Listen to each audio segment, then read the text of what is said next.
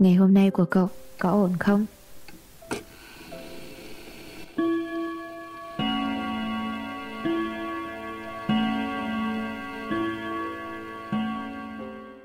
Hi hi, xin chào, chúng mình là Vì Sao Thế Nhỉ?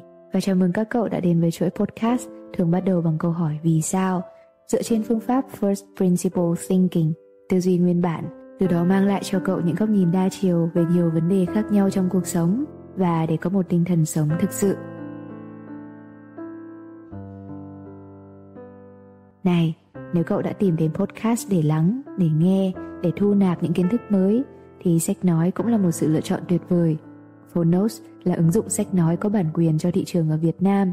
Ứng dụng này hợp tác với những nhà xuất bản lớn tại Việt Nam nên sẽ luôn cập nhật những tựa sách bán chạy, chất lượng và độc quyền của tác giả trong và ngoài nước.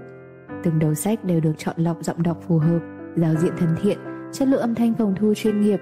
Cậu có thể tải ứng dụng và nghe tất cả các chương đầu tiên trong cuốn sách cậu muốn tìm hiểu hoàn toàn miễn phí. Một điều đặc biệt là ngoài sách nói, Phonos còn có hình thức âm thanh về thiền định và chuyện ngủ. Chúng là những câu chuyện được tạo ra với một mục đích rõ ràng là giúp mọi người đi vào giấc ngủ. Tất cả mọi thứ từ cách viết truyện, nhạc nền và các bài tập thư giãn đi kèm sẽ giúp cho bất kỳ ai đều có thể chìm vào giấc ngủ trong vòng vài phút.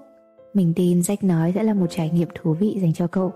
Để thử nghiệm xem có phù hợp hay không thì ở caption của podcast Vì sao thế nhỉ có một món quà nhỏ.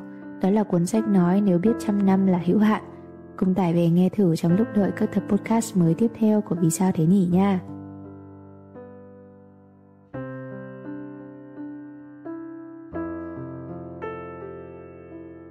Này, cậu có từng nghĩ mình sẽ cô đơn đến già không? Bước vào mỗi chặng đường mới của cuộc đời, chúng mình sẽ đối mặt với những mớ câu hỏi khác nhau. Lên đại học thì cháu thi được bao nhiêu điểm, đậu trường nào? Tốt nghiệp thì đang làm ở đâu, lương lậu ổn không? Đi làm vài năm thì yêu đương ra sao, khi nào cho cô ăn cỗ? Kết hôn rồi thì sao chưa thấy có em bé, ông bà ngóng bế cháu lắm rồi. Xã hội khó hiểu đến mức vô lý khi đưa ra những quy chuẩn và đóng khung mỗi người vào từng dấu mốc. 18 tuổi đỗ đại học, 23 tuổi có việc làm, 30 tuổi lập gia đình ổn định. Rõ là chúng mình đều lường trước được câu hỏi, nhưng mỗi khi đối mặt với những dấu hỏi này lại chẳng biết nên trả lời ra sao. Suy cho cùng, những dấu hỏi này đều hướng tới sự ổn định. Nhưng ổn định thực sự là như thế nào?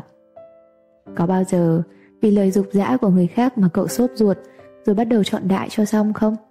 Có bao giờ cậu cảm thấy nghẹt thở trong cái gọi là quy chuẩn xã hội về sự ổn định rồi bắt đầu chọn đại một trường đại học, chọn đại một công việc, chọn đại một người yêu, rồi chọn đại cả một cuộc đời sau này.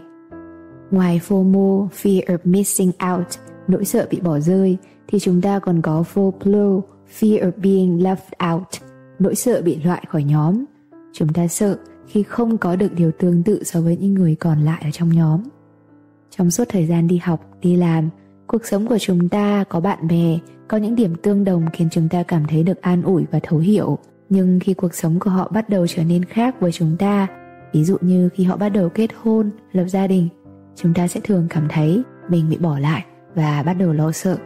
Bà mẹ lo lắng khi thấy bạn bè của ba mẹ có cháu chắt quây quần.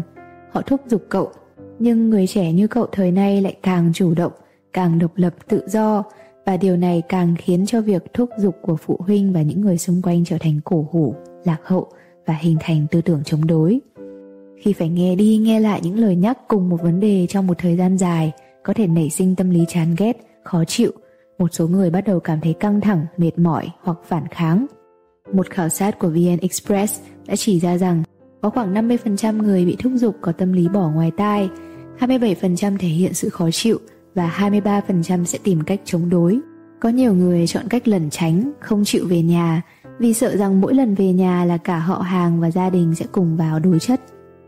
Mình cảm thấy mình như cái gai trong mắt của gia đình, là đứa con bất hiếu vì chưa chịu lấy chồng, nên tốt nhất là vắng mặt để tránh phiền phức.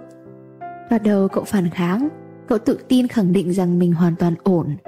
Nhưng mà dần dà những lời nhắc nhở cảm giảm khó chịu đó lại góp phần tạo nên nỗi sợ folklore của chính cậu. Khó mà khẳng định được rằng bản thân mình không sợ cái cảm giác lạc loài. Thực tế, hầu như mọi người đều dễ vướng mắc vào nỗi sợ này. Bản chất của nỗi sợ folklore xuất phát từ sự so sánh. Chúng mình sợ không có những gì người khác có, không được trải qua những gì mà người khác được trải qua dưới sự phát triển của mạng xã hội thì con người nhận thấy mình thiếu nhiều hơn họ đem nhận thức sai lệch về cuộc sống đã qua chỉnh sửa của người khác và áp lên bản thân sự truy cập liên tục sẽ dẫn tới sự so sánh liên tục và tạo ra những kỳ vọng không hợp lý FOPLO cũng hình thành do sự thiếu niềm tin và thiếu sự hạnh phúc. Những điều ở hiện tại không đủ làm cho họ cảm thấy hài lòng. Họ thiếu niềm tin vào bản thân hay cảm thấy mình thua kém người khác và không coi trọng chính mình. Vậy nên khi bị đem ra phàn nàn so sánh với người khác, họ dễ gục ngã và tin rằng bản thân mình là kém cỏi. Như vậy, để giải quyết nỗi sợ này, chúng ta cần tập trung vào hai khía cạnh. Một là thay đổi nhận thức của người khác về việc không so sánh khập khiễng, không can dự hay áp đặt quy chuẩn ổn định vào cuộc đời của người khác. Hai là thay đổi nhận thức của chính mình về sự ổn định. Mỗi người có những mốc thời gian khác nhau. Cho dù việc so sánh này có thể tạo động lực thúc đẩy cậu cố gắng, nhưng khi việc so sánh mang lại cho cậu những cảm giác tiêu cực, thì hãy nhớ rằng bất kỳ hình thức so sánh nào cũng là khập khiễng, ngoại trừ việc so sánh bản thân mình của hôm nay đã khác gì so với mình trong quá khứ Thú thực là khi thấy bạn bè có cuộc sống hôn nhân êm ấm, cậu cũng có gì đó trong lòng ghen tị.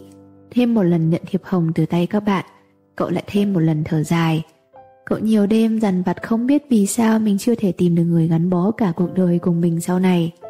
Cậu tự hỏi liệu mình có làm sai điều gì, có gì không tốt hay sao mà lại chưa tìm được người phù hợp. Cậu có sốt ruột không? Có. Nhưng cậu sẽ vì thế mà chọn đại à? Tất nhiên là không. Ổn định cuộc sống không có nghĩa là phải kết hôn, lập gia đình, sinh con và dưỡng già. Vì một đám cưới hoành tráng, chưa chắc đã là một happy ending hạnh phúc vẹn tròn.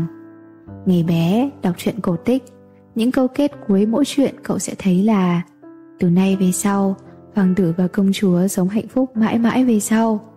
Còn về sau thực sự ra sao, ai mà biết được. Happy ending có lễ đường có hình ảnh cô dâu cầm bó hoa tươi rạng rỡ trong chiếc váy trắng tinh khôi, sống hạnh phúc đến đầu bạc răng long cùng bạch mã hoàng tử. Chỉ là cái kết của những câu chuyện cổ tích mà thôi. Có lẽ mỗi cô gái đều có ước mơ màu hồng như vậy. Hồi nhỏ thích đội lên đầu chiếc van trắng, là làm cô dâu tưởng tượng khung cảnh đám cưới của chính mình. Rồi cũng cúi đầu lầm bầm theo lời nguyện ước. Nhất bái thiên địa, nhị bái cao đường. Mãi sau này khi yêu đương và tiến tới hôn nhân cái khoảnh khắc tấm van trắng thực sự được kéo lên, cảm giác hào hứng xưa kia có khi chẳng còn nữa. Nhiều người cảm thấy sợ. Sợ vì phải nhập cuộc thật rồi. Hôn nhân không phải là cái kết viên mãn của một mối tình, đó là sự khởi đầu mới cho cuộc sống chung của hai người. Lẽ ra phải gọi đó là happy beginning mới đúng. Yên là một từ mà mình yêu thích vô cùng. Yên lặng, yên bình, yên ả, yên nghe yên lành như trong series podcast mới của chị Thùy Minh và thầy Minh Niệm. Thế nhưng tiếc là trong cái ổn định theo quy chuẩn chung của xã hội lại không bao hàm cái yên đó, có ổn mà không có yên. Cuộc sống hôn nhân chưa bao giờ là dễ dàng.